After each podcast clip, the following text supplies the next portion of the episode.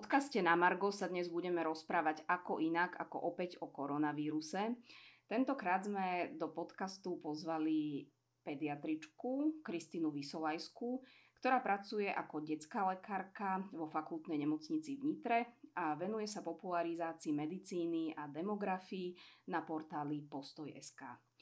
Žije v Mojmírovciach, je vydatá a má 5 detí. Kristina, vítajte. Dobrý deň, prajem všetkým poslucháčom. Rozhodli sme sa, že vás využijeme na tú tému, ktorá zaujíma stále viac čitateľov a rodičov a rodiny, a to je koronavírus a deti. Vy ste spolu s manželom napísali e, zaujímavý text práve pre, pre postoj, e, kde ste urobili akúsi popularizáciu nosenia rúšok v období, keď to ešte bolo mnohým ľuďom trápne.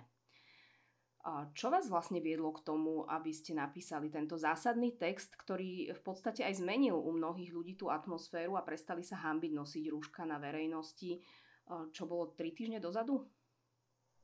Áno, tak približne. A čo vás k tomu primelo, že, že ste mali pocit, že treba veľmi rýchlo zasiahnuť v tejto veci? Uh tak tie dôvody sú dva. Prvý dôvod je ten, že naše zdravotníctvo nie je v optimálnej forme už dlhodobo. Dúfali sme, že aj nová vláda pristúpi k reformám, ale koronavírus nás predbehol. Preto sme vedeli, že musíme zasiahnuť ako spoločnosť viac ako ostatné západné krajiny. A vedeli sme takisto zo skúsenosti azijských krajín, že nosenie rúšok je tam bežné a takisto sme vedeli, že u nich sa uh, s epidémiou im darilo pomerne uh, dobre bojovať. Uh, a takisto sú tam aj nejaké medicínske fakty. Vieme napríklad, že 40 až 50% nakazených ľudí nevykazuje žiadne príznaky, ale sú rovnako infekční ako ľudia, ktorí vykazujú príznaky. Takže z toho logicky nám vyplynulo, že nosenie rúšok môže byť veľmi dobrá prevencia a takisto aj posledné dáta z výskumov to potvrdzujú. Preto sme sa rozhodli to aj popularizovať a sme veľmi vďační ľuďom, že to príjmeli za svoje, teda toto nosenie rúšok, že sú vôbec ochotní a takisto aj politici ich nosia a idú príkladom druhým ľuďom. Vy ste aj na svojich osobných účtoch na Facebooku stále propagovali to, že treba nosiť rúška.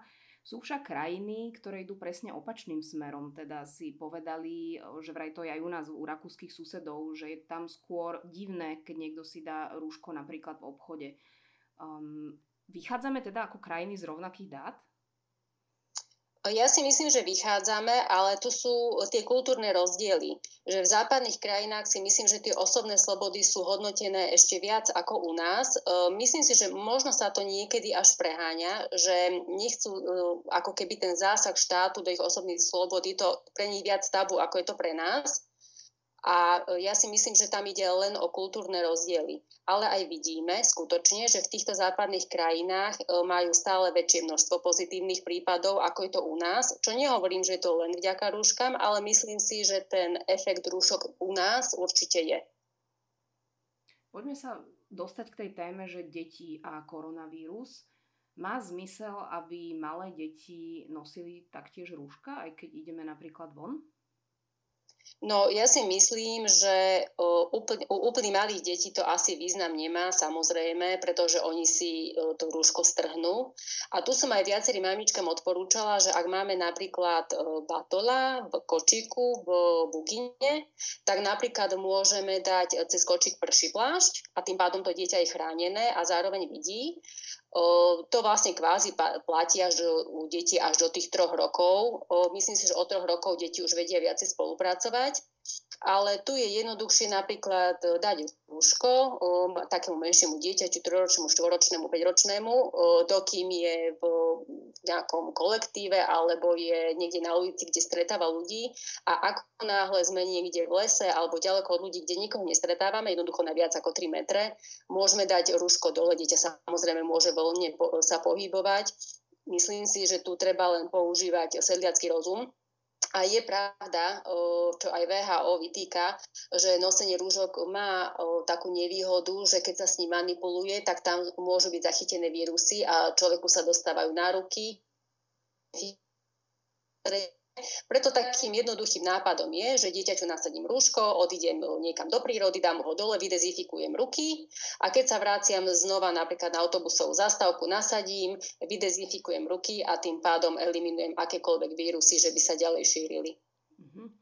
Čiže rúško by sme mali nosiť možno tí, ktorí bývajú v panelákoch, keď idú do tých bytových priestorov, prípadne na nejakom parkovisku. Je potrebné mať napríklad rúško v aute? Keď ideme ako rodina? Ja si myslím, že je to, že je to úplne zbytočné, že už je to preháňanie. O, tiež vždycky iba to, že po manipulácii s tým si treba vydezinfikovať ruky, má stále pri sebe nejaký dezinfekčný gel alebo sprej. A ja si myslím, že v aute, že je to úplne zbytočné, lebo tento vírus nie je tak infekčný ako niektoré iné. Napríklad pri osýpkach, proti ktorým sa očkuje a dneska ich už nevydávame ale sa vyskytujú tiež napríklad v neočkovaných populáciách pri tých antivax mamičkách, tak tam je infekčnosť až 100%. A dokonca, že keď niekde sa nachádza dieťa s osypkami a vyjde von a za pár minút príde iné dieťa, tak sa nakazí takmer na 100%, len tým, že sa nadýchne toho vzduchu. Koronavírus nie je až taký infekčný, aj keď vieme, že čiastočne môže byť prenos vzduchom, ale e, ten prenos je ďaleko nižší ako pri niektorých iných ochoreniach E, takže ja si myslím, že v aute to absolútne nie je nutné. Sadnem si do garáže, nemám žiadne rúško, odveziem sa kam treba a môžete vlastne bez rúšky tým pádom byť aj, aj celý deň keď nikoho nestretnete, odídete do lesa. Takže naozaj je to dôležité v tých spoločných priestoroch, tam, kde stretávam ľudia, autobusové zastávky e, v meste.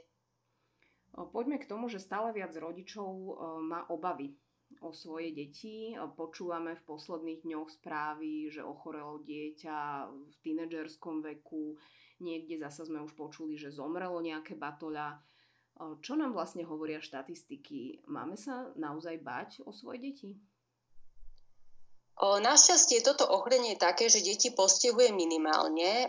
Máme dáta z Európskej únie, ktoré je, existuje také centrum pre infekčné ochorenia pod Európskou úniou, ktoré všetky tieto dáta zbiera a volá sa, že ECDC.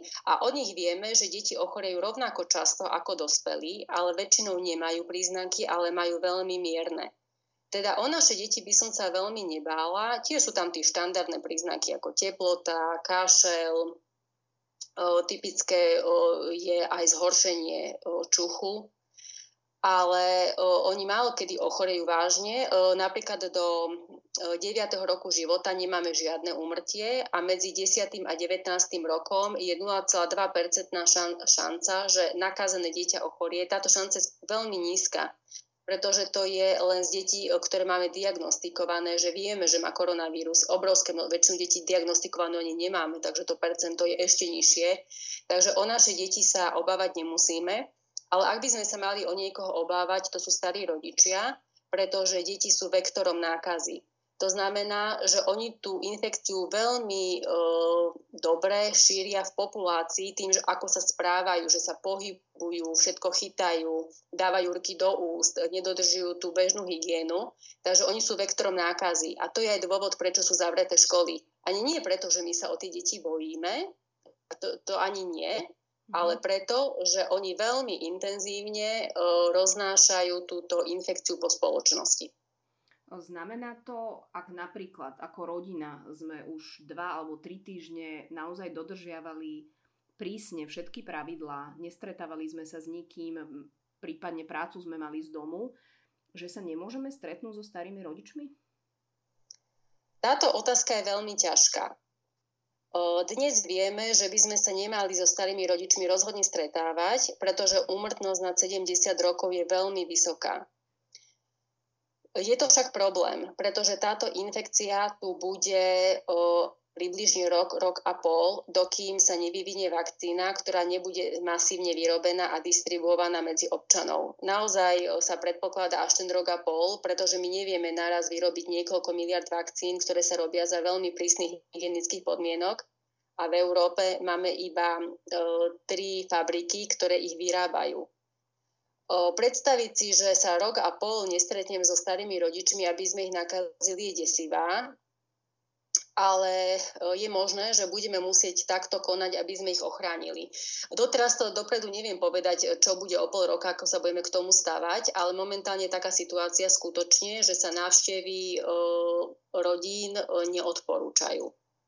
Aj v prípade naozaj, že dodržiavame tie pravidlá, No, takto, teoreticky si to viem predstaviť, že keby všetci boli zaruškovaní s vydezinfikovanými rukami, tak e, tá šanca je nízka, e, že teda rodičia nebudú poskrvať e, teda tie deti alebo nedôjde k takémuto kontaktu, tak viem si to predstaviť a budeme musieť k tomu pristúpiť, pretože tam sú aj iné ťažkosti, jednak potrebujú aj nejaký nákup, tí starí mm. rodičia potrebujú pomôcť, nevedia si mnohé veci v domácnosti opraviť Takže ja si myslím, že k tomu dôjde za veľmi prísnych hygienických opatrení, ale toto je podľa mňa veľmi ťažká otázka, ktorú, ktorú neviem, ako budeme ako spoločnosť na ňu reagovať, lebo je to nepredstaviteľné, aby starí rodičia kvôli tomu, aby prežili, žili len takýto prázdny, plochý život bez, bez svojej rodiny. Ja si to predstaviť neviem, takže asi áno, jediné riešenie bude, že chodí tam v maximálnej tejto ochrane, zaruškovaný s vydezinfikovanými rukami a ideálne by bolo tam ani nič nejesť a nepiť, ani si tú rušku nedáva dole to je ideálny stav. Ale ako to bude naozaj v praxi, tak to je otázka. Alebo sa stretávať možno niekde vonku v nejakých odstupoch. Aj to je dobrý nápad. Presne tak, že ísť spolu do lesa. Myslím si, že to je ešte také optimálne. Áno. Veľa sa hovorí aj o tom, či dnes deti môžu ísť vôbec na ihrisko. Deti musíme vyvetrať, možno zvlášť tie, ktoré bývajú v panelákoch. Um, môžu chodiť na preliesky, šmykľavky a podobné, podobné veci? Dnes vieme, že vírus prežíva na plastoch alebo na nereze 2 až 3 dní.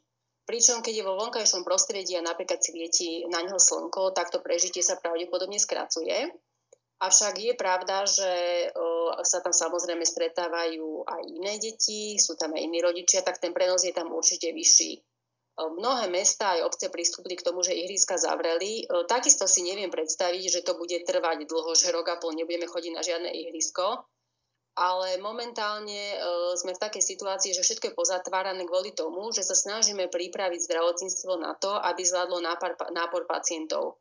Ako náhle bude zdravotníctvo pripravené a začnú sa aj uvoľňovať pravidlá, napríklad, že sa začne chodiť aj do školy, tak ja si myslím, že sa začne prirodzene chodiť aj na ihriska, ale zase by tam mali byť dodržiavané aspoň tie hygienické opatrenia, že vždy si vydezinfikovať ruky a napríklad nie jesť tam bez umytých a vydezinfikovaných rúk a tiež minimalizovať tie kontakty. Ale ja si myslím, že keď budú otvorené školy a škôlky, tak on je to v podstate už jedno. Keď sú do obeda škôlky a či budú po obede na ihrisku, tak ja si myslím, že to je úplne jedno.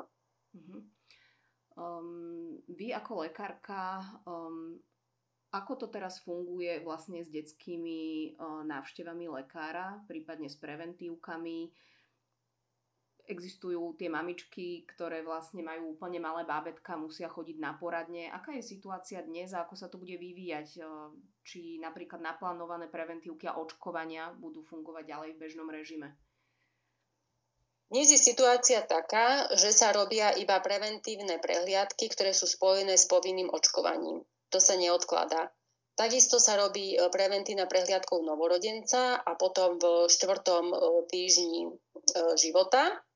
Ostatné preventívne prehliadky sú momentálne zastavené a keď je dieťa napríklad choré, musí sa telefonicky objednať a na presnú hodinu tak, aby sa toto dieťa nestretlo s iným dieťaťom v čakárni, pričom sa tiež dezinfikuje prostredie.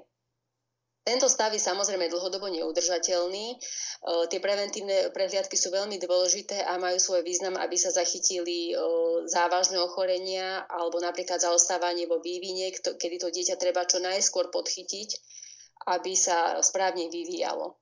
Preto je taký návrh, že sa budú robiť tri druhy ambulancií. Jedna bude na preventívky, jedna bude na ochorenia dýchacích ciest a jedna ambulancia bude napríklad na ochorenia z močového traktu, gastro, gastroenteritídy a iné ochorenia, ktoré nie sú teda z dýchacieho traktu. Že takto sa vlastne reprofilizujú ambulancie a tým pádom nebude mať dieťa svojho lekára, ale bude chodiť do tej ambulancie podľa toho, že čo tomu je. Takýto je plán. A ja si myslím, že tento nápad je dobrý, lebo vieme, že táto epidémia tu bude ešte dlho a nebudeme môcť takto v takomto režime fungovať stále, ale momentálne ešte nevieme, ako to bude. Tieto nariadenia sa menia vlastne z týždňa na týždeň, ale plán je predbežne takýto. Rozumiem. Ako postupovať, keď máme pocit napríklad, že naše dieťa má isté príznaky, ktoré by mohli súvisieť s koronavírom? No, a, a aký je dneska nastavený no? ten systém? Ide sa cez pediatrov? Uh-huh. Hej, treba sa zavolať uh, pediatrovi, že či tam je nejaká anamnéza uh, cestovateľská, alebo že niekto sa vrátil zo zahraničia, alebo že či je nejaký dôvod, že prečo by to dieťa malo mať práve koronavírus. A uh, situácia je taká, že tých testov sa stále nerobí uh, dostatočne veľa, že väčšinou to dieťa zostáva iba doma v karanténe a sleduje sa. Väčšinou to prebieha u ňoho iba mierne a plán štátu je taký, že každý podozrivý človek by sa mal testovať, ale zatiaľ k tomu nedochádza, pretože máme málo ochranných pomôcok, máme málo tímov, ktoré testujú, ono sa to všetko len rozbieha. Takže ale nejaké tlačenie pri každom soplíku do toho, aby bolo dieťa testované na koronavírus, ja tam nevidím nejaký veľký dôvod, pretože naozaj riziko u tých detí je úplne minimálne. Riziko je možno potom skôr pri tých rodičov, ktorí majú obavy, či sa to nepreniesie na iných členov rodiny a chcú mať istotu, že to dieťa je teda bez tejto nákazy. Je toto legitimná požiadavka alebo nie?